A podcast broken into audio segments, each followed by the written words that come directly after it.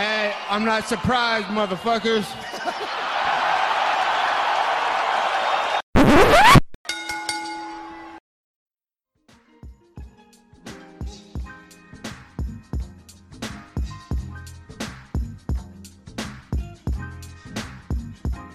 What is up, ladies and gentlemen? Welcome back to the Courtside Sound Off podcast. Today, I'm Josh Shivanoff. He is the one and only Angel Ortega. A lot on the agenda today: UFC 263, UFC Vegas, NBA playoffs, boxing, and much, much more. Before we get into that and more, I want to talk to you guys about Rogue Energy. Rogue Energy was founded in January 2017 to be the best gaming drink in the world. Developed the premium stack in the form of a delicious energy and focus drink. It's designed to replace unhealthy energy drinks, coffee, and nutritional pre-workouts. Rogue Energy is sugar-free and loaded with vitamins, antioxidants, and nootropics. They designed Rogue Energy for the emerging professional competitive gaming market. It continues to have fantastic carryover and success with students, athletes, entrepreneurs, and anyone looking to optimize their mental and physical performance. If you want 10% off your order, use the code SOUNDOFF at checkout. This code SOUNDOFF at checkout for 10% off of all your energy needs. Last Saturday night from the Gila River Arena in Glendale, Arizona, in front of a packed house of 17,208 roaring fans. Israel Adesanya, man, and still wasn't even close. Uh, defeating Marvin Vettori via unanimous decision, really showing. Damn, man. I mean, we, we talked about it last week on the show about how the whole narrative is kind of overblown about Izzy losing and all that shit. If there were any doubts coming out of their first fight, um, you know, obviously Marvin did have some success. All of it wiped away the second time around. Pure domination. Uh, were you surprised at all? I know you did pick Izzy, but how? What were your thoughts just overall on his performance on Saturday night? I mean, are, are are we even surprised, Joe? Should we be surprised? Let's be real, right? I mean, I told you straight up that I didn't give a shit about this fight. I mean, look, it, it, we knew those who truly know knew what was going to happen. Uh, there was no surprise left on that night. I mean, a, another, you know, just as impressive performance out of Israel Adesanya. Marvin Vettori, you know, trying to un- unsuccessful with some of his takedowns, did end up taking Izzy down cleanly. I think one or two times. I know it says he had four, but I think only like one or two of those were like legitimately successful, and he, Izzy had to fight for. I can't remember right off the top of my head, but uh, I mean, Josh, he looked good, and he called out Robert Whitaker, which is something that we like. How, how'd you feel about that? I, I uh, that's something I wanted to ask you. Man, I love it. I love it, man. I mean, you love the energy. I love the energy, bro. Because look at this. Look at this. If we're being completely honest here, and it's something I was thinking about earlier during the week. For my money, and there's other people who can make the argument for, that's two and three. Whitaker and Adesanya. Who, who, who else could you make an greatest middleweights of all time. Oh, okay. You know what I mean? As, as far as that goes, the only one in front is Anderson. I think Anderson's going to stay there until somebody passes him in title defense, which could be God forbid if anybody does. But these two are still they're levels above their competition. I think if that was Whitaker in there, he would have done Vettori the same way, dude firmly believe that. These are the two best dudes in the division by far. I, I think that first fight was not very close, but if there's anybody who can make the comeback, it would be Robert Whitaker. He's a former champion. He's been taking out contenders left and right. He has more. He is doing Izzy's job for him. He's beating all the dudes Izzy. I know, right? so I love the energy. I mean, you know, they've had that kind of weird beef for a while now. Mm-hmm. Um, seemingly the only person that's gotten under Robert Whitaker's skin, dude, is Israel Adesanya. So I'm down to see it. I'm glad he called him out. Now, I want to ask this. You know, obviously, if one if they are to fight, Whitaker wins. There's obviously a rematch. They do the trilogy. Uh, let's say the trilogy happens, or let's say Izzy whatever, right? Who's even close to being next, Josh? Like, is there anybody who's Paulo hasn't fought at in a in a fat minute? He's on some bullshit right now. We don't know what's going on with him. He's being weird on Twitter. Mm-hmm. Uh, Marvin Vettori just lost. Uh, Jared Cannonier's coming off a loss. Derek Brunson's the only one on a win streak right now outside of what was Marvin Vettori. Mm-hmm. But we saw last time what happened when Derek Brunson fought Israel Adesanya. Is it going to be Derek Brunson, Darren Till, maybe Uriah Hall, Sean Strickland? Who are we looking at next, Josh? I it mean, really, it really depends. So, I mean, you brought up a couple of other dudes, like you said, like Paulo Costa. I mean, he looks like he just joined Heaven's Gate for fuck's sakes on Twitter, uh, shaved off all his hair, uh, and you know, I don't know, dude. He's he's off. No, I think he got hair transplant. Oh, I really? I think he it did. Like he did the opposite. Because I could have sworn I saw I saw him at some sort of facility, and I don't understand Portuguese, but it's mm. similar in Spanish in some ways. And I yeah. saw a word that looked very similar to transplant in Spanish, and then hair in Spanish. So I was like, That was weird, and it looked like kind of like a hospital-y kind of place that does that kind of thing. Regardless, man, he's balling out on Twitter. He's doing some weird shit. Um, He, he might have gotten into Scientology, dude. He looks like he's on some crazy shit. Yeah, for real. But then, I mean, who, who else? Gastelum losing streak. Um, you know, obviously Vettori just lost. I think if he beats Whitaker, uh, there's two possibilities. There's two av- three you can go down. Um, if Till beats Brunson, that is an option because those two they've wanted to fight for a while. Um, that is an option if Till beats Brunson. I don't think if Brunson beats Till because I think Brunson would need one more after that. That's crazy. Other That's option would be if. Hall beats Strickland, then you could do it. But I don't think Sean Strickland, if he wins, he's not a big enough name to get it Yeah. Yeah. Um, and the other, uh, the only other option I could think of would be if Jack Hermansson fights a top fiver and wins next, because Jack Hermansson is like probably the only other dude I could think of that's close enough to that top five, kind of on a winning streak. But even then, he's only won one in a row. Yeah, he's coming off. He had to win, and it was an Edmen Shahbazyan, so he kind of. But he is. See, as far as deserving, I feel like Derek Brunson's the closest, but they're gonna want him to fight like two or three more times, which is kind of crazy. sucks. I think Brunson, I think Brunson beats Till, he would deserve it, but I, I don't think they would Yeah. do it. I would think he would deserve it too, especially since that matchup is very. Or and it's similar to. I would say it's similar to Izzy, but it's another lanky kind of technical guy. You know what I mean? Yeah, and Brunson, full credit to him, dude. He's not just winning these fights; he's mauling dudes. With the exception of like the Holland fight, Uh-huh. he beat the dog shit out of Edmen, man. I mean, he, he he's done some really nice stuff lately. So I think if he beats Till, he would deserve it, but I don't think he would get it, which really sucks. But at the same time, Adesanya styled on him last time they fought. That was not. He put him out, didn't he? Oh yeah, I mean he, he knocked him out like four or five times. Yeah, no, Derek Brunson's one of those guys who is uh, like a Rafael Asensio of this division, I think, in a way. You know what I mean? Oh, I think so. Yeah. Yeah. So I mean, there we go. We did some little matchmaking there. I think those are some fun ideas. I mean, the division really has to fill out. Hopefully, Uncle Dana and matchmakers uh really push the division and try to find the next contender. Because uh, I mean, is he starting to get to the point where I mean, he just had a rematch and he's gonna have another rematch, and he might even have potentially another rematch for his title defense. So I mean- uh, we need a new face in here, man. Bring someone in.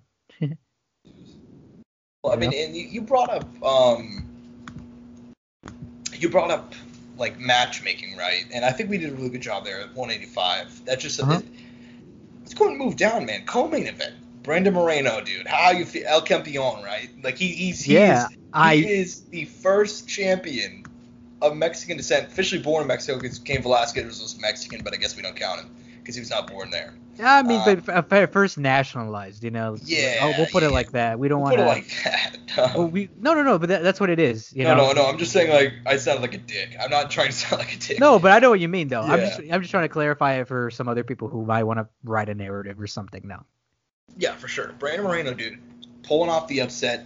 a submission. nevertheless. a submission. I would have never seen that. fight, He did. He did dominate.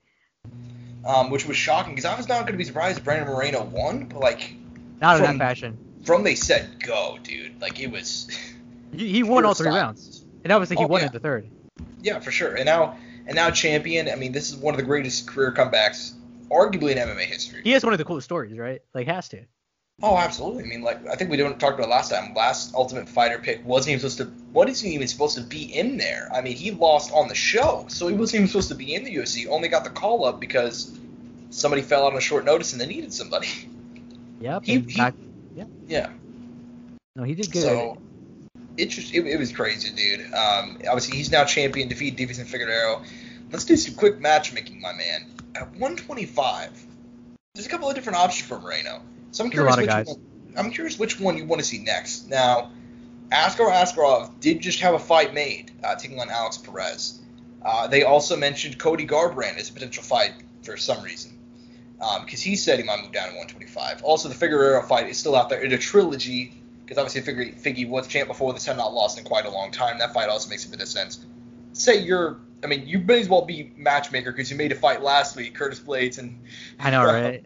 that one's now official. But if you're, You're matchmaker at 125, who's next for Brandon Moreno? Uh, there's a number of different routes you can go. Obviously, I think if Askar Askarov beats Alex Perez, I mean, it's kind of like, well, that guy fought for the title, he got submitted.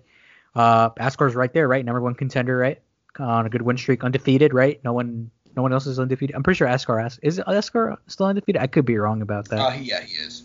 still undefeated, 13 and 0, could become potentially 14 and 0. Uh, a guy that I was high on. I've been talking about him on the show when he was not ranked, and now that he is ranked. Uh, you know, uh, I could see the Deiveson trilogy. They could do it, but with Deiveson missing weight, having troubles making weight, they might not want to do that. And uh, obviously, the Russian market is big, Mexican market is big. Obviously, Dana's gonna have all these new fans coming in. Uh, it's almost like a little too easy to make. I think Askar Askarov, if he beats Alex Perez, he's definitely the next in line. Uh, Pantoja's not really far away. I think he's one good win away uh, mm-hmm. from being there. Maybe if you can string two wins here, I think maybe Joe B, uh, Pantoja would be a good fight. Beats Joe B, maybe he's next in line. Uh, maybe do Pantoja Deiveson rematch because I think they fought right, if I remember right. I think they had a split decision. I might be wrong on that. Possibly, I, I don't know for sure. I'll, I'll do the quick little fact check here for us. Uh, you know, I, I, while you're looking that up, I will say this much: uh, I don't want to see Joby fight anybody else, man. I mean, it's probably you know, it's it's looking like that, right? Let him go off in the sunset, dude. Please. Yeah, so he did he did fight uh, Pantoja and had a a decision. Uh, I don't I don't remember that fight off the top of my head, but uh, you know that's that's yeah that's another guy who could maybe find himself in a in a title position here soon. Um, but yeah, I think Askar Askarov makes the most sense right now. Fair enough, man. I, I think it's really stupid that they even had that, that they're even having him fight Alex Perez. Personally, I think the fact they're having him fight Alex Perez is a sign they're doing Figgy 3 next. I think they're going to do the trilogy. You think so? I mean, Figgy's going to need I some. I want it to happen, but I think uh, it's going to happen. I mean, I don't know. I feel like Figgy's going to take time off. Brandon's going to take a little bit of time off and uh, kind of soak everything in. And Askar is going to come back and uh, and fight. Because if, if you really think about it, well, I guess you're right. He re- and he's fought Brandon too. So there's president there. You know what I mean?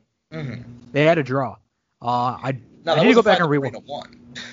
uh, I need to go back and watch that and see how that fight went actually, because I, I can't remember how it went. That was actually his debut. He fought Brandon Moreno on his debut, ended in a split draw.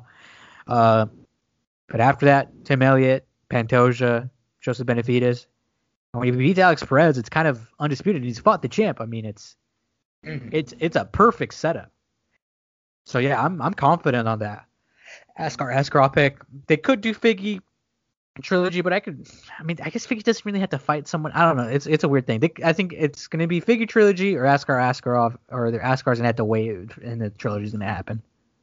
Mm-hmm.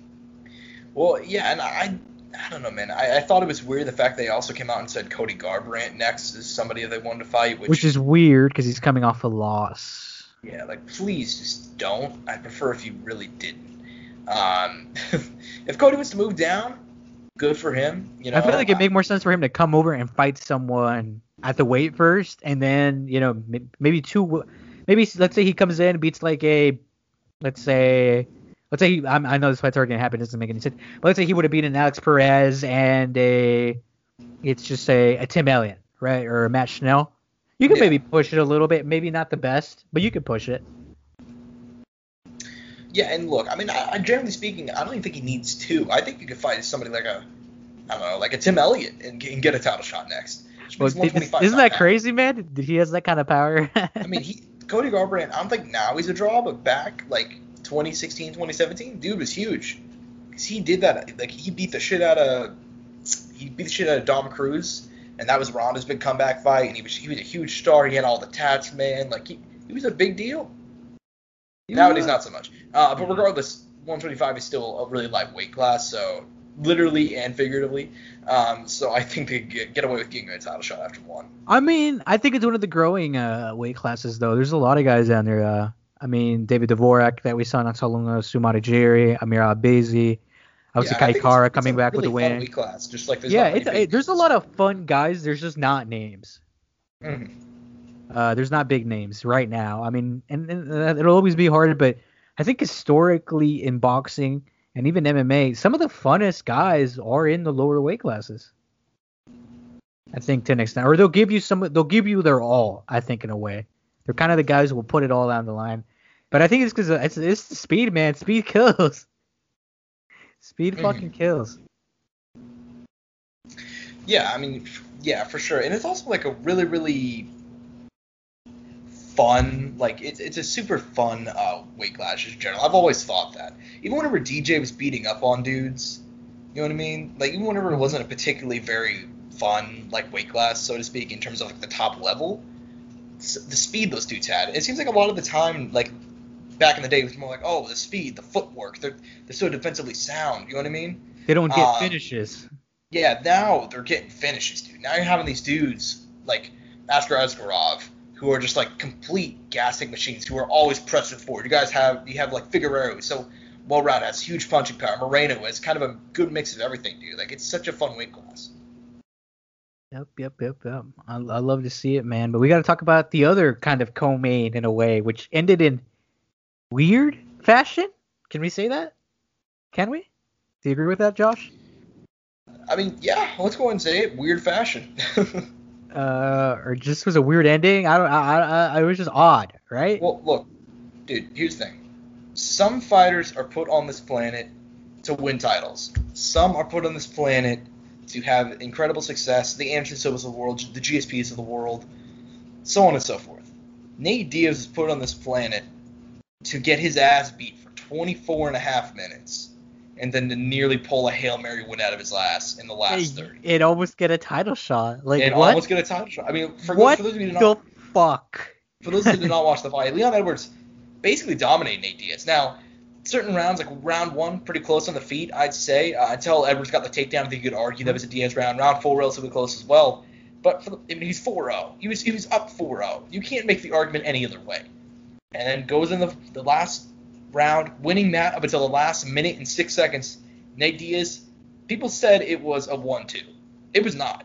It was a 209-2. He lands a slap at the right hand, and then he lands a straight left, and he put Leon Edwards on Queer Street, my man. He had no idea where he was. Um, he was hurt so badly. If you actually watch the replay, you see his eyes go like like his his eyes went in opposite directions, bro. He looked like a Looney Tunes character. Uh, he just he was he literally got knocked out, woke back up, and Nate points at him, tries to get the finish, can't get the finish. People kind of over attributed him like him pointing, but Nate really went on the attack right afterwards and still couldn't get the finish. But man, I mean, I don't even know what to say about it. It, it was a, it was such a weird fight to where it's like I don't even You know, I I, I want to put it out there. I was not impressed by Leon's performance. I was not impressed by your performance. Uh, it was really that. Like I kid you not, I really wasn't. I thought it was very lacking. I think as far as people who fought Nate Diaz in recent time, he probably had, in my opinion, the least impressive performance. Um, I don't know if you disagree or agree with me on that, but I personally think that myself. I well look. I mean, it's a kind of a weird situation because there's never, unless you knock out Nate Diaz, you're never gonna win, so to speak. You know what I mean? Uh, in a way, yes, but you can still have a good performance against Nate Diaz. yeah, I mean, unless like- Masvidal had a good showing against Nate Diaz, right? Technically, he won via finish, but yeah, like. Yeah, I technically mean, he won you, like finish. Benson Henderson, Benson Henderson his ass for something like 50-43, right? Yeah, yeah. That's what Benson did back in the day. But um, it was not particularly impressive. Like I said, rounds one and four were pretty close. Like I think you can make the case that Nate probably maybe he took round four. I, I wouldn't agree, but like up until like the takedown, you could argue he was losing round one. Rounds two and three were not. It wasn't impressive, really. And I feel so bad for him because this was his moment. You know what I mean? Um, Yeah, I know. Uh, I mean, I just want to get right into it. I I'll be honest with you, I don't want to see him fight for the title next. he he de- he deserves it. I think he, He deserves deserves. He probably deserves it, but I don't want to see it after that. I don't want to see it either. I Uh, also don't want to see Colby get it either. So yeah, which I don't even know who's really. I mean, but uh, I mean, oh, Leon. I mean, Gilbert Burns, Wonder Boy Thompson's about to happen, right? Or Wonder Boy Thompson, Stephen Thompson's about to happen. Uh, you know, are we looking potentially at that one of the winner of that getting the title shot, or do you think it'd be only if Wonder Boy got the fin, uh, not the finish, but only if Wonder Boy got the win and Gilbert law, and if Gilbert won, he wouldn't get the title shot again. He wouldn't get the rematch. I think generally, well, here's here's the weird thing is that like I don't think they're gonna give the Gilbert rematch immediately, especially even if he beats Wonder Boy. It's so sad because I do think out of all the guys in that division, he's the guy with the best chance. hmm Well, and he hurt him really bad. You know what I mean? Like he hurt him really really bad. Mhm. Um, but like I don't know, man. I think it's kind of a pointless conversation because they've already Dana has this really weird hard on, so to speak, for Colby. Um, so he's gonna go ahead and give him a title shot next, which I mean his only win is over like a super super washed Woodley. And that was Who would you like to see Colby fight? Actually, what fight do you think makes sense? Do you think the winner of Wonder Boy Gilbert could fight Colby and that make a good fight, and the winner of that wins the shot? Or Yeah, you think the winner guess- of I- or I the think- winner of Luque Chiesa fights Colby for the title? Um, hmm, I would prefer the winner of Chiesa Luque to fight for the title. I think they should have just. I really hate. So you just don't want Colby in the occasion at all? I, I really despise no. Well, here's here's why I don't want him in the, in the title conversation. I'm really tired of the UFC kind of doing this thing where like it doesn't matter if you lose, you get a title shot. If you win one, you get a title shot. Guys like Wonder Boy are on more impressive streaks. Chiesa's on a more impressive streak. Luke is on a more impressive streak. It's just stupid. It is stupid matchmaking, and I get why they're doing it because because Kamaru and Colby had a close kind of close fight two years ago, despite the fact that you know over the course of the fight we saw that Kamaru clearly put on you know like he kind of figured him out over the course of the fight. Like people forget that it's like this super amazing back and forth fight. It was, but Kamaru also figured him out down the stretch, broke his jaw and pulled him out. Like, and then he's also improved in spades since then. And the only win that Colby has had has been over a severely washed Tyron Woodley, Who's gonna fight Jake Paul now? who's going to fight Jake Paul. So does that mean we're going to give Jake Paul a fight, a title shot next? Like, Fuck, we might have to, dude. like I just think it's so stupid that we're giving Colby a title shot. And I thought it was stupid we gave Masvidal one too. So uh, it's just dumb. I, I like I I, just, I would prefer if Colby went out and beat literally anybody else, like another ranked fighter, cool with it, right? I'm cool with it. But it, I just I just don't like it at all.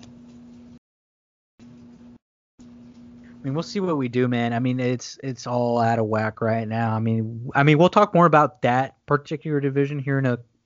Actually, it's gonna be quite a while before. It's well, not quite a while, but uh, uh, maybe a month before we have to talk about it again. When is Chiesa Luque happening? That's not this month, but the man the month after, right? Might be wrong on that. Uh, yeah, something along those lines. The thing is, though, we won't be talking a lot too much about that, and we know according to Kamaru, he'd like to defend the title one more time this year, which would be insane. Uh, don't know. I I got my opinions about Kamaru right now regarding him as a champ. I think he's a good guy, a good fighter. Title defenses. I mean, a lot of people are kind of like looking like looking at it and kind of giving him a lot of praise, like next GSP. I think he's Matt Serra level right now. I know I'm kind of talking a lot about it that now, but it's just kind of thoughts I want to put out there. I mean, his only official title defenses, in my opinion, that kind of matter are Colby and Gilbert. He fought Masvidal, who didn't reserve a title shot, and he rematched against him after coming off a loss. So, I mean, there's that. Mm. Overall, 170's in a really weird place, just in general, because we're Colby Colby Kamaru is obviously going to be happening, and Kamaru is just going to keep on. I mean, does this mean he has to rematch? Like, does this mean after that what happens? You know what I mean? Does that mean he's going to fight Leon Edwards next, and we're going to get three straight rematches for Kamaru Usman? Um, it just it sucks. It, it kind of does suck right now. 170. I mean, 170 up until recently, it's just been like a bunch of dudes refusing to fight each other too. So Yeah. um, it just it's filled with a lot of drama queens. It's kind of boring. That being said, that was still a hell of a fight on Saturday. Nate Diaz, man, it does not matter if he wins or loses. He never Um, loses in his eyes. and and look, it's one of those things where it's like that was almost a perfect ending in a way because Leon gets his win. He might be next for a title shot. Now I doubt it. I don't. Yeah, can you believe he got booed? I can. I mean, I can believe it, but it's just like, really, people? Fuck off. Well, you guys. I mean, shit, dude. The first, the first crowd back booed the shit out of Wei Li because she was Chinese. I was not like, I, I don't care about Yeah. like fan reaction anymore. Um, Oh, you know, all, all fans are assholes to an extent, you know? oh, absolutely. We're all just, we're all watching people beat the shit out of each other. I'm not expecting like great human beings. I know I'm right? not. But, I mean, it's kind of fucked up to watch people beat each other up, but, you know, it's yeah, no, I get your point. Um, it- it's for the sport, man. It's not gladiator times. We're not trying to see anybody die. For sure, for sure. Um, but I mean, as far as that goes, let's go ahead and stay with the welterweight action. Move on down. Belal Muhammad, man, defeating Demian Maia. Do you have anything you want to say about this fight? I am not surprised. It's just Demian Maia should retire. He's a great guy for the sport. He did his time. Bless your soul, brother. You are one of the most respected guys in in all MMA. There is no one nicer than you. There's no one more respectful than you. There's no one more honorable than you in the sport. I think. Uh, just move on. You know, you don't need to fight. You don't need to prove anything to us. You have shown us how great you are. I am happy with what you've done for the sport. It's just that I'm just ready to see him go and not be in the rankings. you know what? That was a lot nicer than, than what I thought you were going to say, because this fight sucked. And so, um, look, man, I had a lot of good Demian Maia memories, honestly. I, I mean, these past few fights. When Demian Maia took Kamaru Usman's back and the ref stopped it? So stupid. Um, the Masvidal fight was a lot of fun. That's like one of my favorite uh, fights. It's like forgotten about, like, cause it wasn't it wasn't super entertaining. It like was, it was just these back and forth scrambles with Maia and Masvidal. Masvidal happened to survive. Maia had something like 10 minutes of ground control, like with his back, and he still couldn't submit him. But occasionally, every once in a while, Masvidal would burst out. Against yeah, Ben Askren. on the feet, absolutely destroyed him. Um, yeah, man, I had a lot of good memories of Demian Maia. It sucks to see that's the way he went out because it was such a boring fight. In at Belal Muhammad, he got the win, but even then, it wasn't. You know, you know, I didn't feel like it was this big coming out of like coming out party like it should have been. Um, but regardless, I mean, he's gonna be shelved. Oh, it really sucks. Who do you think he fights next? I know that that back at welterweight, we haven't we were all the welterweights are all over the place tonight, man. All they're all over the place, my guy.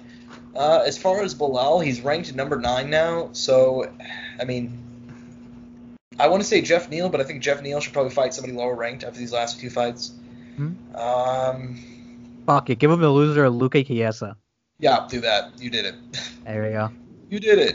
Um, You're welcome. Yeah. Yeah. So and then as far, but I mentioned how that wasn't really a coming out party. Can we talk about Paul Craig for a minute, man? that I mean, good for the guy, right? First of all, I think this is his coming out party, man. I feel like we've been waiting for a while now for like a kind of because Paul Craig's got some good wins but they're always kind of weird. You know what I mean? Um, Antigulov, that's he's not very good. I don't even know if he's still in the UFC anymore. Shogun's like super washed. But then look but at his losses too, though. Those yeah. are the kind of weird ones too. Like Khalil Rountree, like 2017 Khalil Rountree too. You know what I mean? Versus now Khalil Rountree. Like no disrespect to Khalil Rountree, good competitor, but you know what I mean. Jimmy Crute, young guy, caught him in a Kimura, and you know Paul Craig is good at submissions. So that was kind of like you know, he got beat at his own game. It's his only submission loss, and it was to a younger guy. And Alonzo Menifield uh, in 2019, he got KO'd. So it's kind of, you know, I don't know. Well, and the Magomed Ankalaev win is his best win of his career, but even then, like he was losing literally every single second of that fight until they got the submission, literally the, the last second possible. Yeah. Um, but I feel like this is truly his first coming out like party, dude. This this is the biggest win of his career for my money, just because of how it happened. I mean, he's 33 years old. Do you think he could string the wins together and, and find himself? Probably not. But I feel like this is the first time that I've watched a Paul Craig fight and been like, oh yeah, that dude can be a top contender. Well, look, he just passed Misha Cirkunov, Jimmy Crute, who Jimmy Crute beat Paul Craig, uh, and uh, and Jamahal Hill in the rankings He's ranked 12th now. People ahead of him are Ryan Spann, who's proving me wrong, who's looking for a big fight. Uh, Johnny Walker, Nikita Krylov, just to name a few. I mean, maybe Paul Craig Volkan Ozdemir. I was that's so weird. I was just about to say that. Thought it makes a lot of sense. Uh, and I don't know who Ryan Spann's gonna fight. I'm, I think they're gonna give him a big name. I could see him giving them like a Nikita Krylov at mm. rank nine right now. I know that I'm kind of talking about other people, but maybe even an Anthony Smith, which is Ryan Spann. Ryan Spann, Anthony Smith sounds like a banger actually. I think Anthony Smith just had a fight booked, but don't quote me on that. Let me see that real quickly. Really, I if it is, I'm not made aware. I may be wrong. He's fighting Ryan Spann. Holy shit, man! Oh man oh I'm, on, I'm on this shit, man. I'm on this shit, man. I kid you not, I'm on it, Josh. Bro, when did you start? I got hired yesterday, Josh. You got, got hired yesterday. I got, I got the insider information.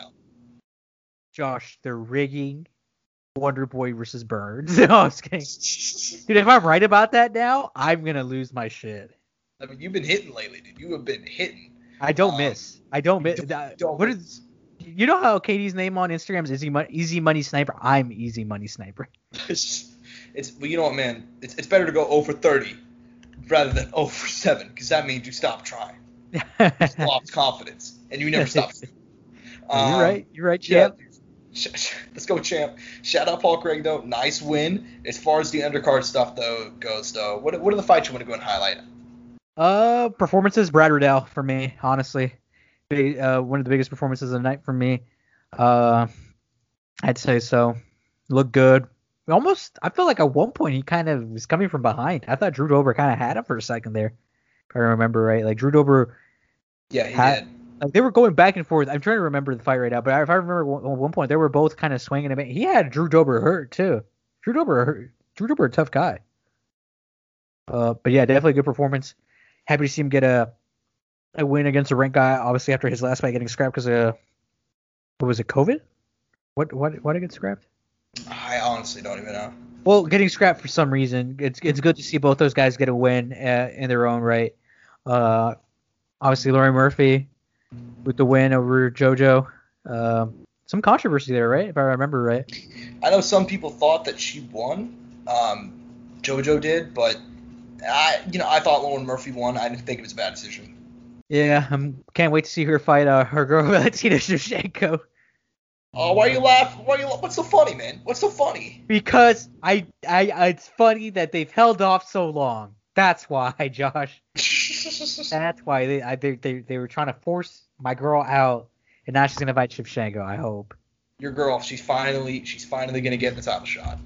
Um, she deserves it. I mean, if this, this, you know, any criticism we have of Murphy, it's not that she did not earn her way there, dude. She's gone through a lot of shit.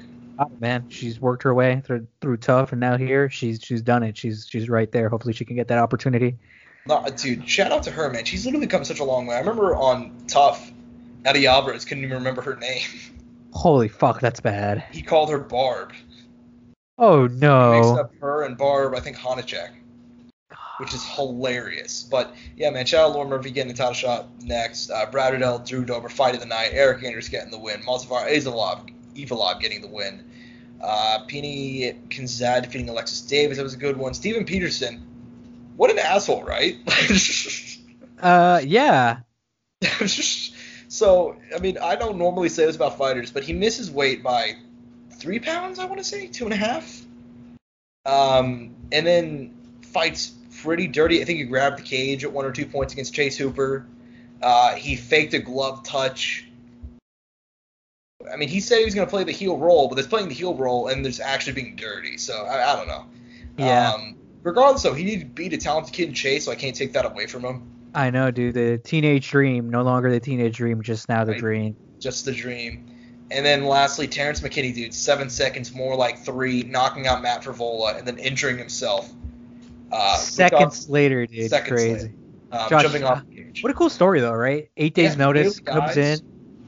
Yeah. Yeah, I mean, if you guys, I think we may have touched on it last week, but nearly dies uh, after a bad shrooms trip. Uh, gets Oh tased by- yeah. I completely forgot about that. It's the same guy. It's the same guy. He nearly died after a bad trip on shrooms. He was also drinking. Dude got crossfaded, tries to fight the cops, ends up getting tased to death, dies twice in an ambulance on the way there onto the hospital, ends up getting into MMA five years later, boom in the UFC, seven second knockout against Frevola. Which, by the way, he was coming off a 30 second knockout like eight days before that. Dude, isn't that crazy how life is like that? By the way, he seems like such a nice guy. By the way, I mean he got nice. so, he he seems so emotional after that. Like I, I don't know his personal life. I don't know what adversity he's been through, but right now he's running a, a four fight win streak. Now he's in the UFC. He's made it. He's young. I'm sure Dana gave him a nice little bonus. He talked about that. I mean, dude, it is uh, this is this is a fun story. This is, this is what we like to see. This is how we like to see people's life changes through the sport, and hopefully he keeps on, you know, keeps on trucking, and uh, hopefully he's not hurt and he's fine because we want to see him fight again. For sure, man. That kid seems to have a lot of talent, especially coming on and beating a guy Matt Frevola who's always been super durable. And he came on the contender series back in 20. He got finished sadly. Uh, Sean Woodson finished him actually in the first round. Hmm. Uh, yeah, I mean that's how life is, man. But uh, he's found himself back here, and uh, maybe he's looking to get that one back at some point. So. maybe. Maybe. Uh, I'm excited to see what this kid can offer. I mean, he's a uh, very capable of getting finishes, very talented. Uh, so I don't know, man. I, I hope they get him a fight soon. I'm really excited. Mhm, for sure. And uh, but as far as that goes, that's pretty much all we got for that card. But Angel, my man, uh, they're back again on uh, out in the UFC Apex this Saturday night, Las Vegas, Nevada. Another fight night that um, you know mixed bag, um, but nonetheless the main event, in my opinion, is an absolute banger. I mean, as much as we're going to talk about in, in, in a minute how the rest of the card's kind of lacking, the main event, Chan Sung Jung, the Korean zombie, taking on Dan Ige. Obviously, Chan Sung Jung looking to rebound after he lost to Brian Ortega. Before that, he was seemingly in line for a title shot, man. That seemed like almost kind of kind of a layup for him. I mean, he'd had like something like three or four main events in a row. He knocked out Moicano. He knocked out Frankie Edgar. It seemed like it was his time.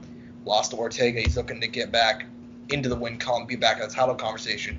Dan Ige, man, he seemingly really turned a corner. This is a dude who like came into the UFC with a loss to Julio Arce, and that just that was such a distant memory ago, dude. Only loss since then was the commentator. His wins over Mirsad Bektic, Edson Barboza, knocked out Gavin Tucker in 22 seconds earlier this year. And now he's back for a second main event, man. How do you see this one going, and what are your thoughts on the fight itself? I'm, I'm very. I feel like this is a pick 'em fight, man. You can pick either guy. It, it's. It, I feel like it's pretty 50-50. Um, I don't know who I'm gonna go with. I I, I feel like I'm gonna go Danny Ige. Screw it. I'm gonna go Danny Ige. I, I've been hung up on it all week. I, I didn't know kind of leading into today who I wanted to pick. I was going back and forth. I'm like, I kind of feel like picking Zombie. Zombies are really. I mean, I feel like this would be a really sneaky fight. If, if I feel like Zombie can pull it out, but I'm gonna pick Danny Ige. Yeah, man, and I'm kind of on the same wavelength where I've kind of been wondering back and forth because, it, you know, Danny Ige showed so much improvement over his last few fights. I think the fact that he was able to go all five with Kattar was really a big deal to me. Now I did thought he, I thought he lost to Barboza, and I also thought he lost to Bektic. Uh, both those were split decisions, but outside of that, dude, he sh- still showed a lot of heart. He clearly has a skill level, but I think we're gonna remember why we thought Korean Zombie was gonna fight for the title next. I think we Oh, yeah. both picked him to beat Brian Ortega, and I think he's, I think he's gonna show there's other levels to this shit. Uh, I'm gonna go, um, the Korean Zombie via knockout, my man. Yeah, I, I like the pick, man. I mean, he's a sneaky guy. He's one of those. I mean, who else is like him in the UFC who can be sneaky like that, dude? Who could just like come out and get a win like that? Like, is there anybody else you can think of in the UFC The right now? dude who in the co- co-main event, Alexei Oleinik. Ah, I, I guess, yeah, but that's because a lot of heavyweights are really bad at ground Yeah. game, and Oleinik has really good submissions. fair enough, fair enough. But So yeah, yeah, Korean Zombie, one of those dudes who's kind of you can never count him out of any fight just by virtue of how durable he is and how much heart he has, and he's he's a zombie dude. Dude never gets tired, never gets broken. Um, but we can go ahead moving on since I went ahead and just brought up the co-main event. Alexei Oleinik still fighting, man. He is he is 43, turning 44 next week. Uh, he is still ranked the top 15, ranked number 15. Lost two in a row to Derrick Lewis and Chris Daukaus. Uh, he's always been an up and down guy, though, so it's not particularly surprising. Looking to get his 60th win against the rising Sergey Spivak. Crazy to think about, because I remember Sergey Spivak came into the UFC, uh, and he got knocked out by Walt Harris something like 25 seconds. Um, uh, but outside of that, he's done a really good job rebounding since then, dude. Like after that just terrible debut, he did lose to Tybura, but he still has won three of his last four, uh, beating Jared Vanderaa, Tai Tuivasa, and Carlos Felipe. Those last two names, both pretty damn good dudes in their own right. So, uh, who do you got in the co-main event? uh, you know, I'm gonna see Oleinik gets his 60th win, man. I'm calling it right now. Ezekiel choke, first round. Really, that's bold, man. That is. I, I just kind of I think Oleinik could beat him though. I feel like Sergey's a good guy, but I think he's not like top 10 heavyweight status right now. Mhm. I don't either. I still think he's good enough to beat Oleinik. Um, I know, I but I. I look at his losses, and, and I talked to, I think I talked about a little bit of the show. Marcin Tybura, Walt Harris, those guys are really good, and I rate Oleinik kind of just a little bit below them right now. Uh, so I, I feel pretty confident in that. I mean, I feel like his wins, like Tai Tuivasa, like you named it, Carlos Felipe. I mean, like those are guys who are good, but they're guys who sit just outside of the rankings, and I feel like Oleinik's one of those guys who can sit in the rankings. Fair enough, fair enough. I see. I see your argument. I am going to go ahead and take Sergey Spivak, but I would not be surprised at all to see Oleinik get that win, just because every that- single time I think that man's Man. dead, he somehow pulls it out, man. I mean, I thought he was, I thought he was done after the Walt Harris fight, especially. I mean, the Overeem one where he got brutalized and the Walt Harris put him out in 12 seconds, and he comes back, beats Maurice Greene, beats Fabricio Werdum, probably the best win of his career. He did lose to Lewis and Dawkins, but even the Lewis fight, I mean, there were some scrambles in there where it's like, oh man, if if Oleinik went, if he zigged instead of zagged, you know, he could have gotten submission, something along those lines. So, Yeah. um, regardless, so I am gonna go and take Sergey Spivak. I just did not like the way Olynyk has looked lately. He's, he he was always slow, but he's looked like he's gotten significantly slower. I was gonna Um, ask you, i is that the first time in forever that we've disagreed in a while? I feel like it is. We disagreed last week. I think I picked Demian Maia. I don't remember if I picked Demian Maia, but I said Demian Maia might win, and you were like, no way. Uh, yeah. I didn't think he would win, and he but did. I want to say this is the first time in a long time that we disagreed on the main and the co-main.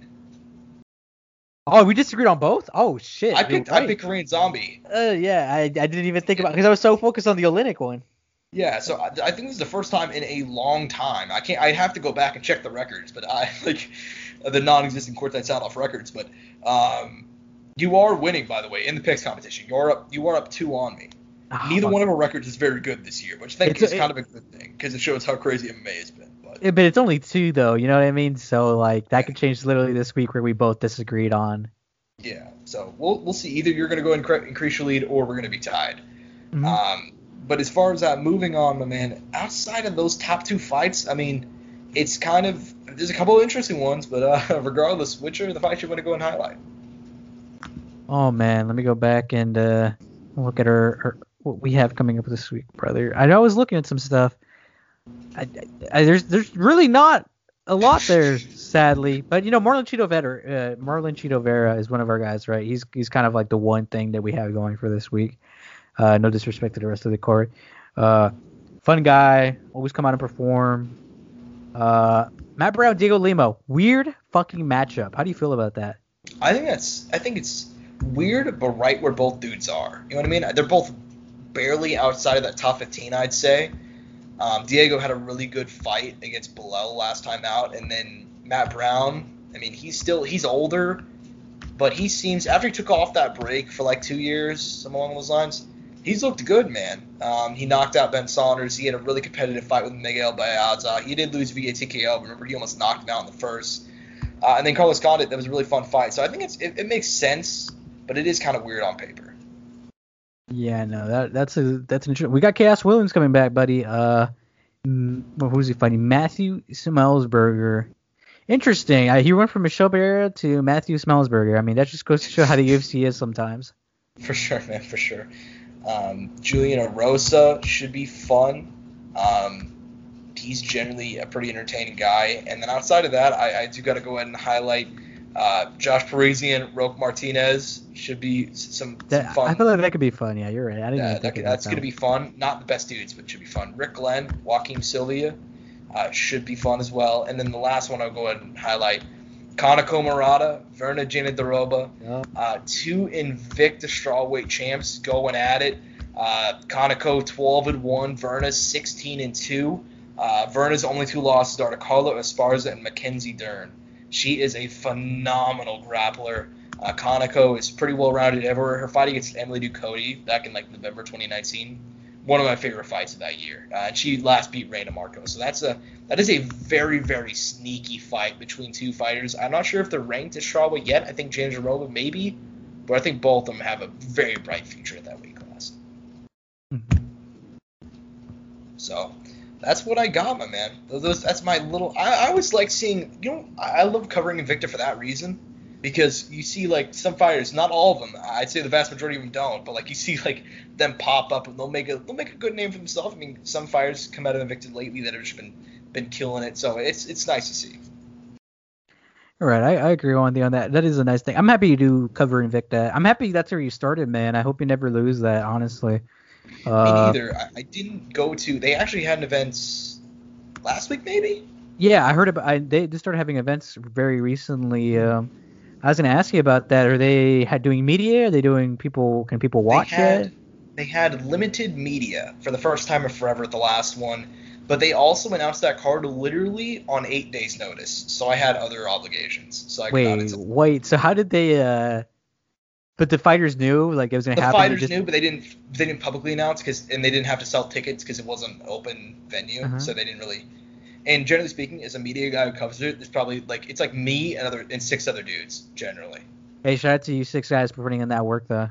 Shout out to my boy Ray Freeman, uh, he, oh he- man, you're saying names, bro. I I'm love saying it. names, dude. Um, he actually, because he actually opened up. Um, he's he's such a cool dude. He's a dude who like, um, I think I told this story once before. I told Max that he got robbed against, not robbed. I told him that I thought he beat Dustin the second time, and then I walked to the media desk. He's like, I was like, man, would you uh, would you talk to Max about? Oh yeah, man. I thought I told him that I thought he beat Volk.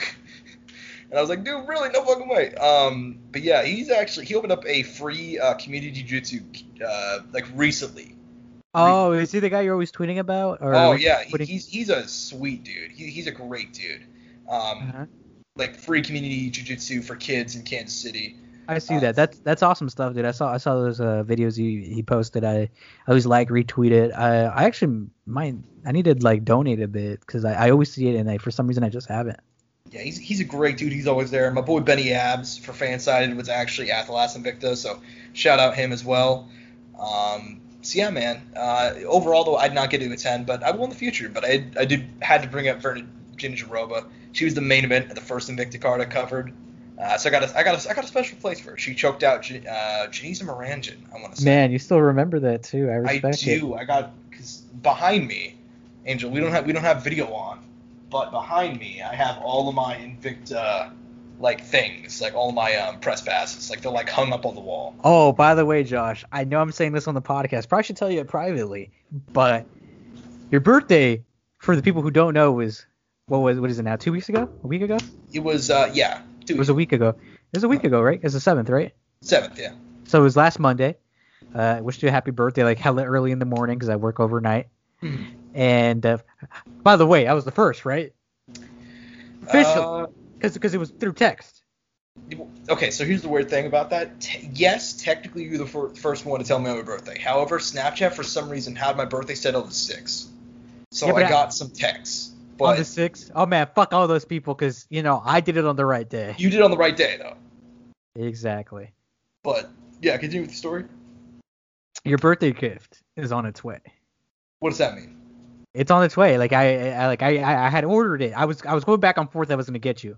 The first gift, I like you a lot, Josh, but I was not gonna pay the price for it. I'm so I- confused. Should I say what it is? Nah, I won't, I'll tell you what. it- I'll tell you when I show you your gift. Actually, I think it'll be a lot. I'll, there'll be more context to it. Oh man. Yeah, now, it'll be- now, see, now, now we got, now we have a lure for the next time we do we do the show. Because now they have to find out Well, not even that. I, I'm not gonna give it to you until you come over and watch Conor McGregor versus Dustin. I already told you. exactly. So we have we have a lure for the next three weeks, guys. You got to stay posted to find out what angel got for my birthday. Oh, yeah, I also have no idea. It's gonna be on the gram. You're gonna post it on the gram, dude. It's it's cool. It's it's big too. You're gonna you're gonna dig it. No fucking way. Yeah, yeah. Can, can you give me a hint? It's it's MMA related. I'll take it. I'll t- Yeah. I mean, I, I honestly assumed, but I'll take it. I'll take Yes, it's MMA related. So, it's so, like guys, check back through. Josh is like, I literally bought Max Holloway. No, kidding. the the fighter literally bought Max Holloway. yeah, so he'll fight for us in the pits. You know, he'll do his thing. if you guys talk shit on Twitter, I'll send Max Holloway after you. It's all good. Exactly. So fuck off. Yeah, but thanks, man. I, I didn't even know. I didn't even know. But um, damn, that's cool. Yeah. So check back in in three weeks, guys. Yeah, yeah, that's gonna be fun. I might give it early. We'll see what happens. we'll see what happens. We'll, we'll, we'll, we'll feel it out. We'll feel it out. But as far as MMA goes, that does kind of end our segment as far as MMA goes. But guys, not the end of the show, because Angel, it, it, it happened. The Phoenix Suns. The prophecy was foretold by a fan in the stands. Suns, Suns and four. four. Suns and four. After being the fuck out of a Nuggets fan, He he he beat one Nuggets fan's ass. and the other one just watched because he was scared. The other one was scared. The other one was scared, and then he was talking. He was talking shit to the other to the dude's friend while beating hit the other guy's ass. That's some baller shit. Suns and four, baby. Suns and four. The prophecy was foretold. I really like how our NBA playoff stuff. Dude, is the NBA playoffs have been crazy since fans returned. I mean, granted, some for the worse, some for the better, right? So, in the Suns' case, for the better. That dude needs to be have his own action figure. We I need mean- to get him in the cage. I mean, Book already tweeted out, "What's this guy's at? I want to get him some tickets or something." I forgot what he said. Yeah, well, he did. So shout out to that guy. Yo, but I mean, I I like how most of our NBA coverage has almost entirely been on the Suns. Just because. Hey man, that, they're the ones in the playoff. They're the ones showing out, man. They ain't been struggling. They've been putting out the work. I mean, they're, they're putting in the work. They're not struggling at all. 4-0. Um. You're experiencing what I would have loved to experience. Because I've spent, I, I'm the one who always, for the past few years, Well, at least you've seen the Thunder in the playoffs not too long ago. Exactly. But I never got to see the Thunder win in the playoffs. You saw them win some games. Uh, yeah, right. I mean, yeah, but not a. se- I've not watched. The Thunder haven't won a series since 2016. Really? They made the playoffs four straight years, and I think we were out, out, out, out. So, regardless, I mean, you're getting to have that though.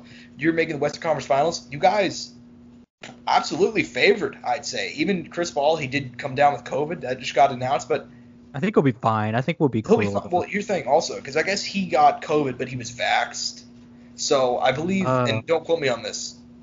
I'm not a doctor at all. I mean, I know you're somewhat in the medical field, but from my understanding with the COVID vax, I believe it's that like you're not. I mean, you, obviously getting COVID is harder, but also once you do get it, the symptoms aren't as bad.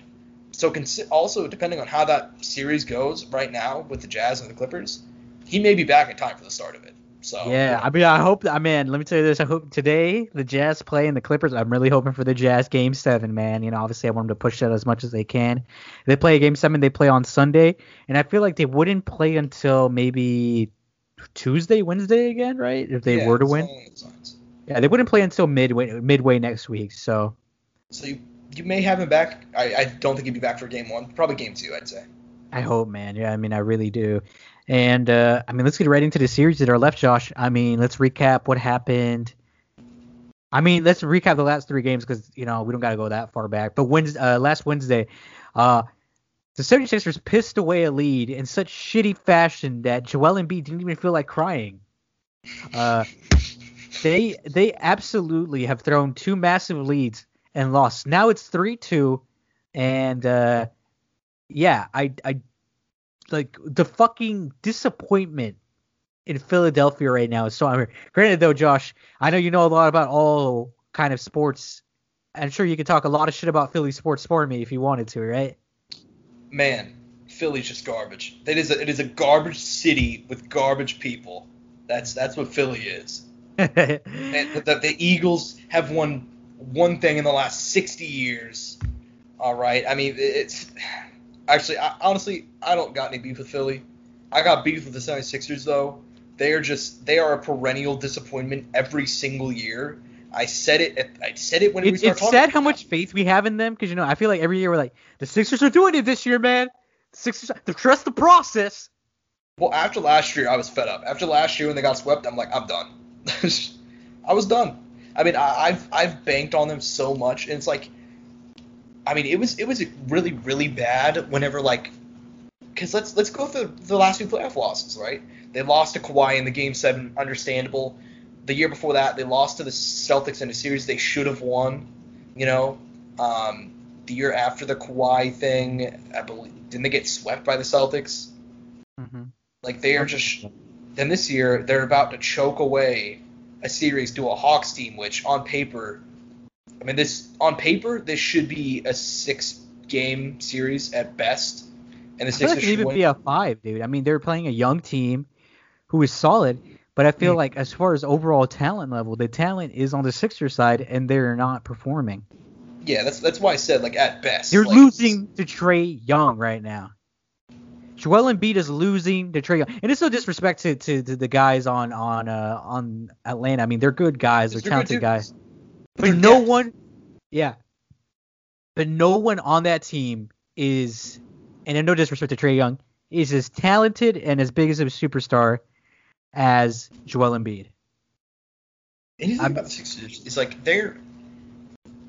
It's not just that like they're losing to Trae Young and they have Joel Embiid, and but they have. If you were to go and stat rank the teams, right, and you did like who were the best five players in the series? Hawks mostly be 76er players. Yeah, Like I, I like I don't care what anybody says. Tobias Harris, in my opinion, is better than John Collins. John Collins is a good young player. At this point in time, I think Tobias Harris is a better player. Tobias Harris does not perform, but I think it might be the system too. I think that's something else. Joel hmm. Embiid is the best center from either team. Now point guard, Trae Young. Obviously, we can't take that away from shooting guard. Uh, I mean, granted, Ben Simmons, you know, he's kind of you know the positions, but I feel like most most talent is coming from his, now youth. Don't get me wrong, the Hawks have all the youth. Kevin Huerter, talented guy. Trae Young, we know what he's capable. of. John Collins, no question about it. Uh, even their draft picks, when you, they literally played their rookie. They were not afraid to play. Like, Granted, they played like garbage time, but still, they played their. That's how confident they were. They scored 40 points in the fourth and played their fucking rookie at one point. Yeah. The Suns didn't even play their rookie for this year. And you mentioned like the dudes are younger, right? Here's the thing. They're younger. Generally speaking, when you've got a young team like that, they should not be beating the established number one seed. And here's the thing. I think they probably get it done. I think they're probably going to win that series. I, I, They I look like- they, they might, they might. And, and the and the thing is, I feel like the sad thing is, the team that comes out of this is gonna get demolished by the next team, which is a sad thing to hear. Yeah. I mean, honestly, they would. I was not a believer in the Bucks before. And I think if it's the Hawks, it might even be a 4-0. I don't know about that. I think actually, I think it's the reverse. I think this Hawks team has got some moxie, dude. I think they're gonna fight like hell. The 76ers so? though, They're gonna be tough. They're gonna be like that old Hawks team from a couple years ago with Kyle Korver and be scrappy. actually, I, lo- I low key one of my favorite Hawks teams. One of my favorite NBA teams of all time is like that 2015 Hawks team that won like 60 games. Not some along those lines. Like See, I think were- they'll fight. I think they'll be. I'll be- I think they'll be competitive, but I can see it being a 4-0 and just out. I can see it being like. I don't see them winning it. They can't. They're they're not going to win their conference. They're not going to make it to the finals. They're good, right? They're good for what they are, but they're not there yet. I could see it being a 4-0 and like do you remember like there was like a Cavs Pacers series like all those years ago? It was like 2016 where like the Cavs won 4-0 but like it was something like a total margin of 22 points. Yeah, it's competitive. I could see it being one of those if it's a 4-0. Because the Hawks got a lot of talent. They're super scrappy. They're not going to let down. I think but I feel like as far as like dealing with certain people on the teams from the other side, they want people like like there's no one on that team who could defend Giannis. There's Oh, no, no. match. They're gonna have to double team the shit out of Giannis. They leave Middleton open. None of their wings, I think, will be able to, to cover Middleton as well. Uh, and then outside of that, I feel like shit. What else do they got? trying to think off the top of my head. I just don't see it. I don't see them beating the Bucks. And then if the Nets, Kyrie comes back or Harden's kind of a show of what he is, I think honestly, the way the Nets are right now could beat the Hawks right now. They could beat the Hawks in a series with no with no Kyrie and a Yeah, probably. and a and a hobbling J- James Harden. I'm not trying to be disrespectful. It's just what I think. No, I'd agree too because even like I think if there's one thing that these two series have showed us is that like the East has some good teams, but we still see like there's still such a level between the Bucks and the Nets and everybody else. And even 76ers who like everybody had a lot of hype on. I'm like I was never really on them and now they're about to lose to the Hawks and I think they do, dude. That team looked crushed. I mean, if they're pissing, I mean, if they're pissing it away like this, they might actually. I mean, I'm, I, I guess I'll agree with you. Yeah, Uh, fuck it, you know. Uh, Hawks Just- win it. Yeah, you, you. It's made me so mad now. I think you've convinced me now to not have any faith in Philly that I'm just gonna go with it. Fuck it. I just I have zero faith in them, dude. Like it is it is embarrassing. It is legitimately embarrassing. I mean, they're gonna play like aren't they gonna play today? Yeah, they're playing today. They're playing today at night. Yeah. So I would not be surprised if if sitting here tomorrow, dude. Like it's it's it's GG. Um, but as far as as far I think we talked enough about the, about that series. Go and move on to the other East series. And that's Bucks, dude. Um, I really thought. Now, granted, It's Kyrie been kind of a it's it's been kind of a shit show though, and James Harden to get hurt. It's it's been weird. I think if It's all three of those really- guys are healthy, they win. if they if all three guys are healthy, it's a sweep.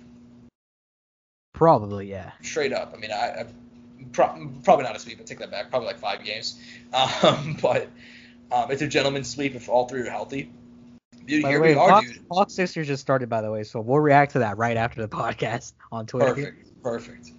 Um, but yeah, dude. I mean, the, the Nets in the box. Who do you who do you think, man? Who do you really think?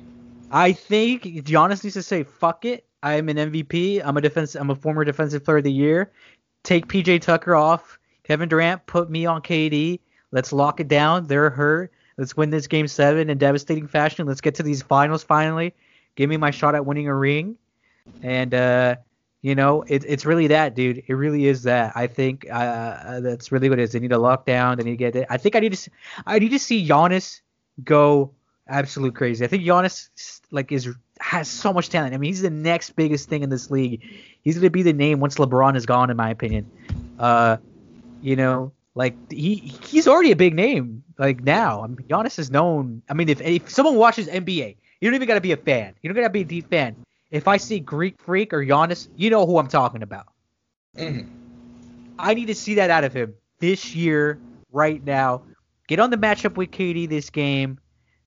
You know that's tomorrow. That's on Saturday. That's that's that's tomorrow night at 7:30. I need to see something out of him. I don't know if the game is in Milwaukee or in Brooklyn. I don't give a fuck, man. I want to see the greatest Giannis performance out of him he's ever had. Well, and here's the thing: is I think we're going to get it. I actually think the Bucks are going to take over this series, man. I think they're going to do it. Um, I feel like we've been waiting because we've been waiting so long for like this Giannis breakout performance. Even whenever they've been the favorites, they've always kind of faltered, or it's always like, oh, they're one piece away, or they're that, they're like one game away, so so on and so forth, right? I feel like now's the time, dude. I feel this is going to be his They have the kill, man. They have the kill. That's what it fucking is right now. They have them. Like they have them.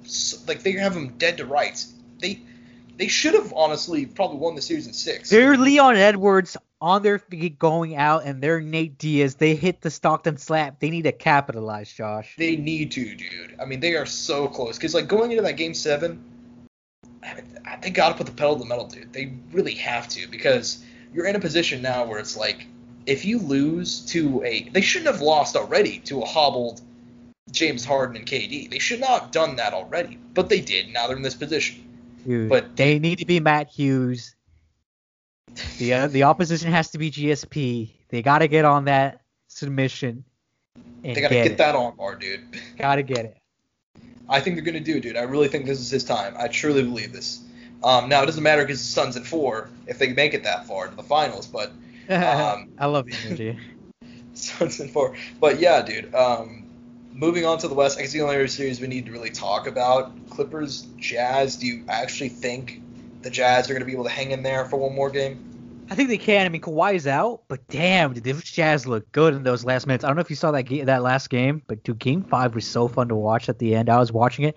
Granted, should it have gone to what it went to in those last couple minutes? No, in my opinion, not. They really should have closed it out. Reggie Jackson hit some big shots. Shout out to uh, Marcus Morris having a breakout performance. Good for him. Shout out to one of the Morris twins for doing something. Uh, uh, yeah, no. Um, I don't know if Kawhi comes back. I feel like they close it out tonight. If not, I could see it going to Game Seven. Which, once again, for my money, please do it. For real. I don't think Kawhi's going to come back this series at all, though. I'm not sure if it's been confirmed that he has a torn ACL, but I, last I read, it was their fear. So it's possible Yeah. that, that he does have a torn ACL. Which, honestly, fuck, man, that is really shitty. If it is, Clippers curse is real. It has to be, if that's true. Um, but regardless, dude, I, I am gonna go ahead and uh, I don't know, man. I think the Jazz are gonna get another game. I don't think they win the series though. I think that just I don't know, dude. I honestly don't. know. It's, it's, it's, a, it's a weird series. It's been a weird series. They didn't have Mike Conley. Uh, Conley's coming back though. so Kawhi I- went down. Yeah, Mike Conley's going down. Supposedly, we'll see. Uh, I don't know. I feel like the Clippers are a sneaky little, and they're playing back at uh in LA Ooh, that's rough. for this game. Uh, and I think that's tonight, right? Yeah, they could close it out tonight. I mean, hey man, once again, you gotta get that. You got you gotta get the kill, man. If it's there, get it. They're playing at home, six games. You know, we don't know the whole situation of Kawhi. Maybe they know something. Hey man, end it here, and let's get it done. But if they don't, shit, man. Game seven, back in Utah. That's a scary. That's a scary thought. And with Mike Conley back, uh, definitely don't want to do that. Yeah, Clippers need to close them out tonight if they're gonna do it. Yeah, they need to get the kill tonight.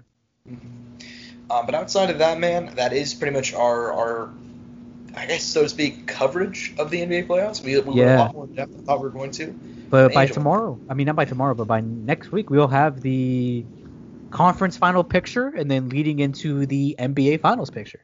For sure. And and, and speaking of speaking of uh, just like finding out, Angel, have do you like have any sites in mind that if, if one were to go ahead and say they wanted to put some money down on these NBA playoffs, do, do you know any sites? Oh, I, I think I think I do, Josh. Oh, really? Have, have you heard of a site called uh, Monkey Knife Fight? Monkey Knife Fight. I have heard of them. I've heard that they're a daily fantasy sports gaming website for the casual sports fan that is simple, fun, and easy to play. I've heard that you determine which superstars competing in the day's professional sporting events and record more or less than the contest line provided. Monkey Knife Fight's daily fantasy and prop games play similar to the salary cap daily fantasy sports games without the algorithms, lines, most importantly, sharks. There are silver contests to choose from, none of which require hours of fuck, none of which require hours of research required on competing websites. Start with a simple two for two or go for the highest payouts up to 100 times and higher by selecting an eight for eight more or less contest. You start now with 100% instant match bonus up to $50 in a promo code courtside. that was a rough one. Um, yeah, though, uh, Monkey Knife Fight, great sponsor. Uh, I hope they still are with us after that one. Uh, but yeah, I know they're great site. I know former host Nathaniel Beggart is a big fan of them as well. I know Angel, you've used them. I've used them. They're amazing site. So make sure to use them during this week's games. But Angel, last topic, my man. We got a th- I'd say three, and there's still there's some other boxing going on outside of these three, but I'd say these are probably the three biggest boxing um, fights of the weekend. Um, obviously, first one, Charlo is fighting. Uh, Inoue is back. Anderson Silva's fighting Julio Cesar Chavez Jr. Uh, of these three events, do you mind giving me your, your, your, quick breakdown, so to speak, on each one? And as far as that goes, uh, not necessarily each one, but which one are you looking forward to most? Uh, believe it or not, I want to see how Anderson does, man. He's actually like all jokes aside, as far as representation representation of MMA and boxing, this is probably like the proper one we're gonna get. uh, do you agree with me on that? Do you disagree with me? I'm actually really curious on on what you want to what you're gonna say about that. I'm gonna agree. I think Anderson is um, probably. I hate that we didn't get to see him fight in boxing like in his prime because I remember back he begged Dana for years from like I want to say like right after he won the title really that he wanted to fight boxing. He wanted to. There was the Roy Jones talk for a long time. Um, and he just talked about boxing, and he they never let him do it. And he is one and one as a boxer. Um, I can't find the result of his first fight, how it happened, but he lost back in 1998, and then he got a knockout in 2005, and now he's taking on Julio Chavez Jr., who obviously is, you know, 52-5-1 on paper. Doesn't entirely tell the story, uh, just to how many issues he's had um, in terms of weight, drugs, drug test failures, so on and so forth. So I think as far as like representation, I mean, Chavez should win this one, walking away. But if there's one thing we've learned about Julio Chavez Jr., it's that nothing is guaranteed. That's a fact. So yeah, I mean, they, they, Inoue's back. Obviously, he's from my. If I were to make a pound for pound list, I'd probably have him number two. Um, he's always fun to watch, but I, I mean, this is kind of. I believe this is a mandatory for him. Don't quote me on that. Um, for who? So huh? It's a mandatory for who? Inoue. Oh, Inoue has a mandatory. Oh, okay. I believe I believe so that, that the guy he's fighting is a mandatory. Uh, even if he's not, he's not. I don't have much interest in it. And then Charlo is fighting a guy that I also don't have much interest in. So I'll actually agree with you. This is if I were to go and tell somebody one box boxing fight to watch this weekend, if they're a combat sports fan, I, would say that one. I'd say Anderson Silva versus Julio Cesar Chavez Jr. Yeah, no, you're probably right on that. I don't know. I, I, feel as far as like super big name boxing, we're not going to get that until uh, well, next month with uh, our, with uh, our boy uh, Tyson Fury and uh, Deontay Wilder. Mhm. Yeah, man, and we can go talk about that real briefly. That fight was officially announced. Uh, I thought it was gonna be in August, dude. Huh? I thought it was gonna be in August. Oh no, man! July 24th. July 24th. We are only pretty much a month away, month and a half. Isn't that crazy? Um, but granted, though, they've known for a while that it might potentially happen, and they've been training, and they fought each other twice. So as far as preparation, it's more like just general. And they're professional athletes, you know. They're always trying to be ready for the most part. And well, for Deontay, it's a little bit different because he's obviously Malik Scott is his new head coach, and you know he's changed up his training a little bit. For Tyson, probably not much has changed, but dude I've watched a lot of press conferences. It comes with the game, you know what I mean? Like, I cover the sport, you cover the mm-hmm. sport. We wa- we've watched a lot of press conferences. Uh-huh. By far the most awkward, weird thing of all time. Deontay Wilder just did not answering any questions, completely ignoring him, and then they had the five minute stare down at the end. You know Was what it reminded me of a little bit? Not like what? not the same, but like as far as like kind of my way or the highway with Wilder, it was kind of reminding me of uh when the not saying this is a movement that I don't support, but it is uh, when uh, uh, uh, Tyron had the conference with uh, with Colby, and every question that uh, that they asked Tyron was, uh, you know, Black Lives Matter. Or uh, yeah, I think Black Lives Matter. Or I'm just really excited because Black Lives Matter. Like it was just you know they they all went like that. Yeah. Well, I mean, I got that. I got that one also more because you know he's fighting Colby. He's a racist, so it kind of. oh yeah, no, it was it was it was deserved. Yeah. So I mean, like I've said before, like on the show, Colby Covington is the only person I'll, I'll straight up just insult. But um, yeah, I mean that one made more sense. This one I thought was just kind of weird. Now that being said, there's some story behind saying, that face off, by the way, Josh. You know, you know the story behind like why he stood there, and uh, why why they both tell, stood there. Tell tell the story. You're gonna tell better than I would. Uh, oh, you know it? I yeah, I've heard the story. The Vitaly Klitschko story. Yes. Dude, so apparently Vitaly Klitschko, when he he brought in Tyson at some point for a training camp, and apparently Vitaly, when he would ever uh, he would do his camps and he go in the sauna, he would uh you know he have the sparring partners there, and he would purposely sit there longer than his uh his sparring partners. He would see him break down and stay there. And one time when uh, Tyson came in for his camp to help him out with some stuff, uh, Tyson actually last outlasted Vitaly, and this is kind of him just his way of doing like I'm gonna one up you, regardless. If you're gonna be mute and be quiet and stand here all day, I'll one up you and stand here all day with you at this face off. Mm-hmm. Yeah, and that's kind of like the, the backstory behind that. And, and Tyson, dude, he, he was never gonna turn around. He's one of those. He's really big on mind games. Um, that was just such a bizarre press conference. Now, do you think that him not answering said this. Do you think him not answering questions was like any sign of mental weakness? Because that's not how I took it. No, it's just he's focused. I mean, he had his first professional loss. He was a guy that, for the longest time, if he touched you, you went down. You folded. He has some of the scariest knockouts in history. Uh, he's one of the hardest hitters in heavyweight history. I mean, there is no secret about that. Uh, he has fought this man. He's put him down. He's know of his capabilities. You know, he's seen him rise back up. He's also lost to him in in, in devastating fashion. Uh, he's back, and he wanted that fight. Walk away money was an option. Mm-hmm. He never took that option. There's a lot of people out there who would have been like, okay, I'll wait for it. Deontay Wilder did not want that. Deontay Wilder wanted this fight. They could have done it in Saudi Arabia, trilogy, big money, in the desert, you know, all these things. No, I want this rematch. I'm ready. A year ago, you're telling me Deontay Wilder during that year of COVID did not sit there and train every single day when you couldn't go out? He didn't do anything outside of just working on his game and improving his boxing. Because the guy is very unorthodox. He has really good power, but his general boxing at its core is of the best. Mm-hmm. And Tyson Fury, for what it is, also very unorthodox, but very good clean on the ropes, good with his hands. He's ready for this. Him not answering questions is not a sign of weakness; it's a sign of preparation. So I'm glad we're on the same page. Damn, that's so quotable. That was so that was, fucking. That was so good. That last bit there, man. Dude, you just made some beat writer's day. They're gonna listen to the podcast and just take that shit, bro. Um, I'll, I'll, do it. Fuck it.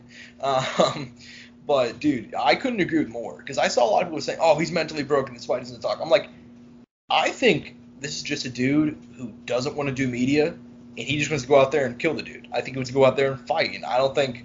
I mean, it's not like Tyson gave glowing answers either. He was just kind of doing Tyson Fury bit that we've seen a thousand times. I don't think either one of them really wanted to do this press conference. I think they're both just ready for war, dude, which I'd love to see.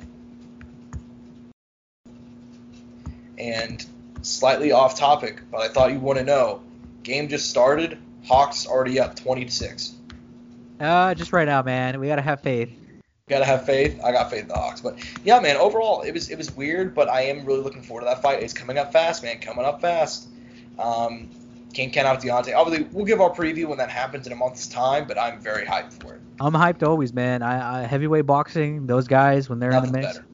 nothing's better. But Josh, we do have one more thing to talk about real quick before we close out the podcast. And do you know what that is, Josh?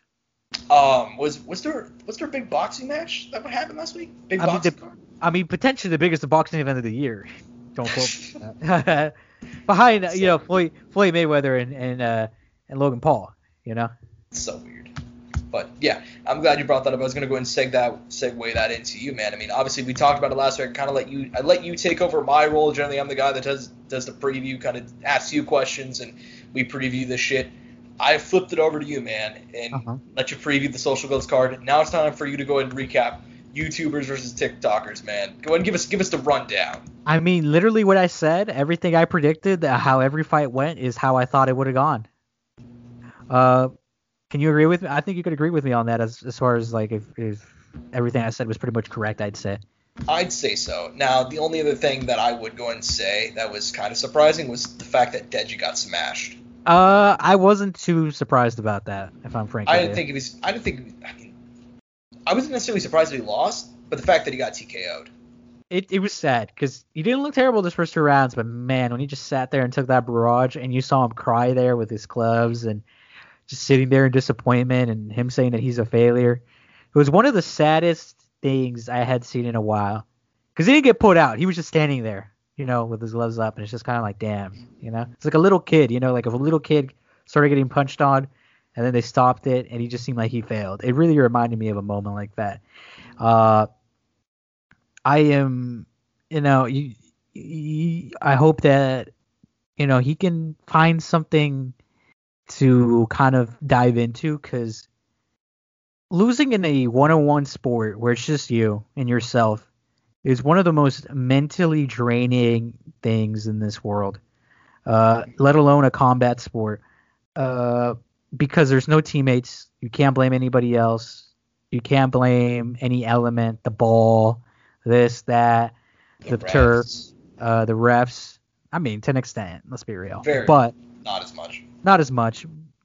But in this, this it's all you, baby. I mean, he, it's all him. There's no one else, and it's it's tough, man. I, I think at a human level, obviously, we're not talking about a pro fighter or, or any amateur. We're talking about a guy who fought in exhib. What was it? Was it an exhibition technically, or what, what, what was it technically sanctioned? Technically an exhibition.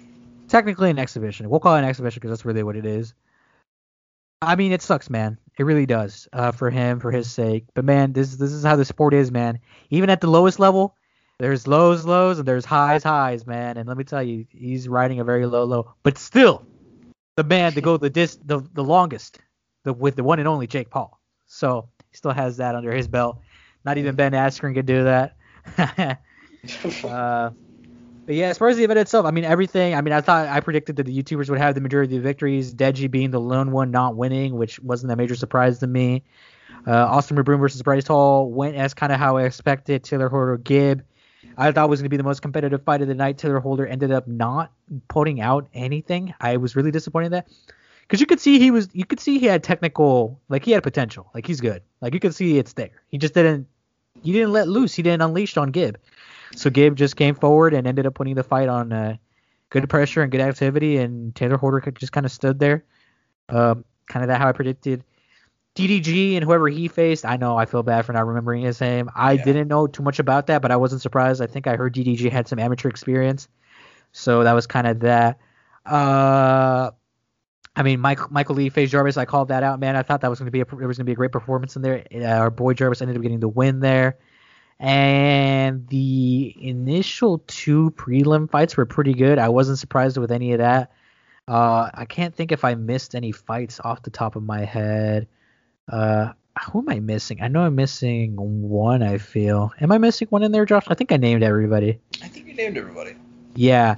Now, did you watch the event? What are your kind of overall thoughts? I know you weren't as invested in it as I was, but I just want to make it clear before we continue on. Like I said, I got KSI Logan Paul vibes, like the OG one, with this. And I think as far as YouTuber, like kind of creator slash event, I think this is the best performance they've given us. I mean, all the guys looked pretty good. They had a higher level of boxing, I think, than any of the other previous YouTube events. They took it really serious and they really came out to perform, man. I mean, they really put it on. They put on a good show. I'll give them that. In in the walkout, I mean, it looked really legit.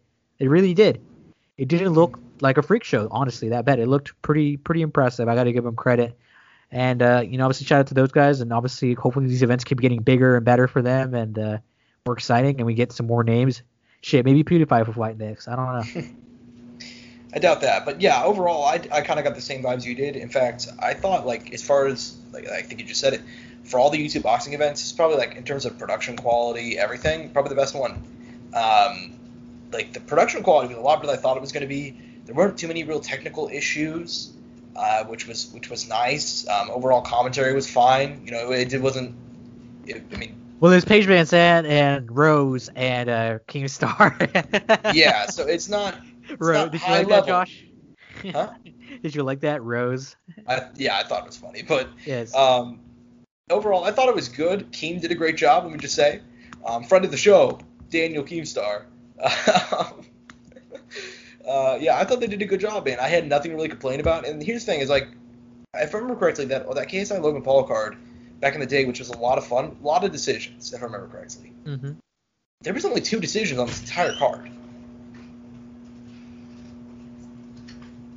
Um, there were only two decisions on this entire card, dude, and they were legit knockouts. Jarvis was a legit knockout. Turned the aimbot on, dude. Um, Austin McBroom, I mean, that was not officially a knockout, but like, I mean, he was clobbering the dude. Um, Vinnie Hacker clobbered Deji. Gib versus Tayler Holder was like legitimately. If you told me that those were two dudes like that had like amateur skill sets that were like actually training for a long time, I would have believed you. They did not look too bad. Um, everybody took it seriously. So yeah, probably the best event I've seen as far as like YouTubers boxing, like probably since it started. Now, now, did you pay for the show, or did you attend your local Buffalo Wild Wings? Oh, I mean, I went to my local Buffalo Wild Wings just like everybody else. Uh, I'm not Uh, gonna lie to you. I actually ended up paying for it. I really did? did. I did. I ended up supporting them, and I, I decided to pay for it because one, I was with the boys, and I couldn't attend my local Buffalo Wild Wings while we were watching the pay per view. So I was like, something, screw it. Why not? I had some extra cash. Was it worth the 50 bucks? Uh, to an extent, I'd say. You know, it's not a pro fight. It's not anything crazy like that. Does it? Did it deserve it? I think if they would have chopped it down to 29.99 or 19.99 or 30, even 39.99, I feel like it would have been an easier sell. Mhm. For sure. Um, as, as far as that goes, did did you like do the split screen? Did you have one TV social gloves, one TV UFC? I will not get into the details of why I did not do that right now on the podcast, but I did watch it on my phone. Fair enough. Fair enough. Um, yeah, man, I went to my local Buffalo Wild Wings. You know, got, got some mild, got some, uh, you know, just, had a good had a good time. You know.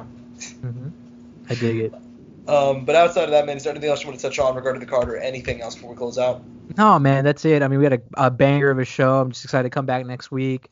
Uh, I mean, everything's looking good, man. NBA is popping off. We're getting to that time of the year, man, where stuff is just really, really just exciting. MMA is on this high trajectory, and I mean, man, Josh, next week, Alexander Volkov versus Sturgon. bet. I mean, we are excited for MMA, man. And after that, it's UFC 264, man. We just keep riding this wave. Let's get it.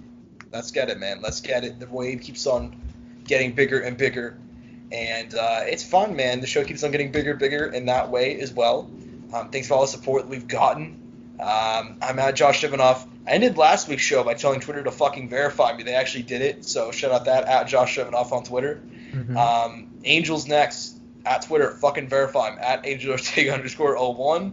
That's funny. Uh, we're at Courtside Sound Off on Twitter, at Courtside Sound Off on Instagram. You guys know all the stuff by now. Go and support this stuff. All we're affiliated with Rogue, Energy, Monkey Knife Fight. Appreciate all the support. Peace and butt grease. Mouse click. Nah.